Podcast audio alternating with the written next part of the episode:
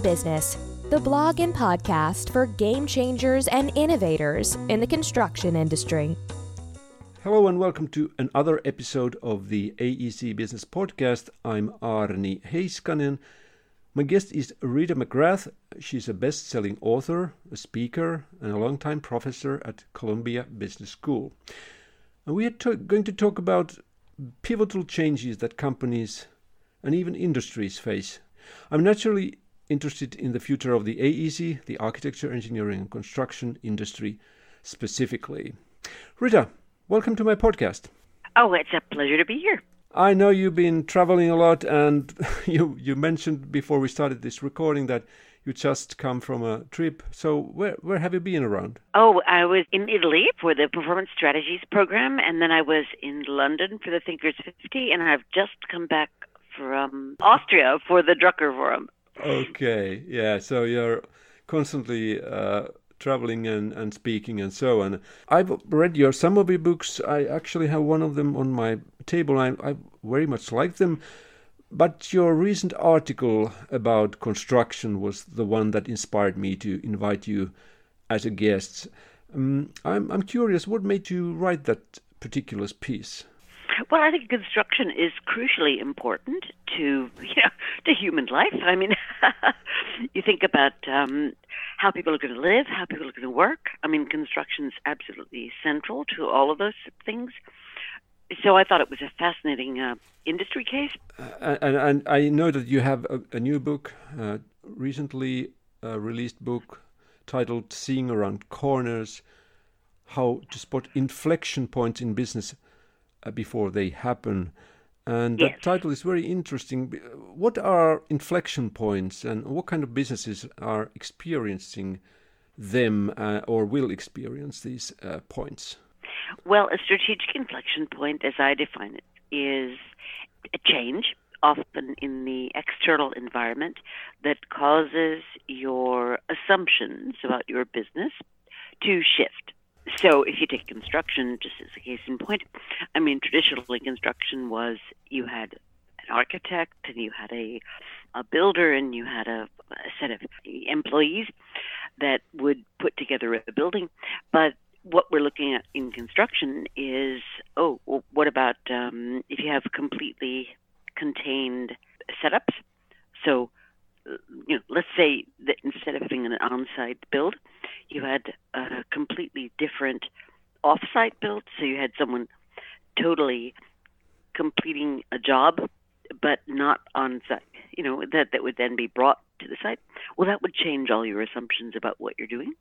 So that's an example of the kind of inflection points that I've been talking about.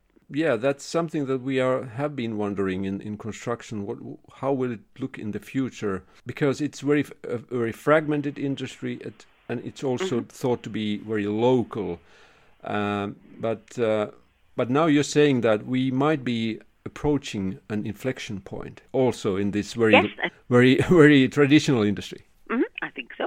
If we think about the future of the construction industry, we have seen some glimpses already, for example, uh, in, in industrial manufacturing and what we call uh, digital fabrication and so on. But how, how could this industry look like after an eventual shake-up? Well, there'll be winners and losers, right? So there'll be some people that will do very, very well because they've got their hands on uh, something that works, and there'll be those that will suffer because they're wedded to the old uh, technology. Um, so going forward, I would imagine, gee, I don't know. I mean, I would imagine that you'll have some players that will be very successful at creating uh, scalable business models and there'll be some that are just so wedded to the old ways of doing things they'll just they'll they'll they'll not be able to compete. We know from technology companies that there are global leaders, and and in construction, not so much. But uh, do you see that perhaps this new kind of construction business would also mean that it would be more global? Um, yes, yes, I could see that. Um, so if you imagine a, a, a scalable off-site construction model, then that could work anywhere. I have seen, and everybody's seen that big big technology companies have a have a growing interest also in the built environment, real estate, and even construction. For example, mm-hmm. we know that Google is planning a smart city area in Toronto, and so on, yes. and, and Amazon is doing something in that sector. With all the data they they constantly collect from us and and and the d- digital technologies they have they could actually challenge traditional players as well. So do you think that we could also see competition coming from a totally different uh, industry in a way? Oh yes. Yes absolutely. I mean you know if you think about it construction is such a huge business it's what trillions and trillions of dollars. Um, so why wouldn't an amazon or a google or all these other players, why wouldn't they be interested in that? Of course they would be. If we think about, let's say, very established companies and also those newcomers in the AEC industry, how do you see what what kind of strategies do, should they have in order to survive in this upheaval? Well, they're going to have to get smarter about who the customer is, and you know, more efficient in terms of you know, you don't want one person. Imagine if you were buying a car, right? You wouldn't want one person to design the car, another person to build the car, another person to, you know, ship the car. Uh, you know, you'd want to really get um, concrete about how you're meeting your customer need. So perhaps uh, somehow creating a, a, would it be a vertical integration of, of the process in a way? Uh, could be. I think a more complete customer experience is what you'd be wanting. I know that you're a strategy specialist and, and strategic thinker, and I've also also been involved in uh, in, in, developing strategies for companies. We are seeing uh, a lot of changes, uh, and the business environments are evolving. What is the right way to to plan business strategies in, in companies in, in this day and age? Well, I think, you know, you still need to be clear about what you want to achieve and when you want to achieve it.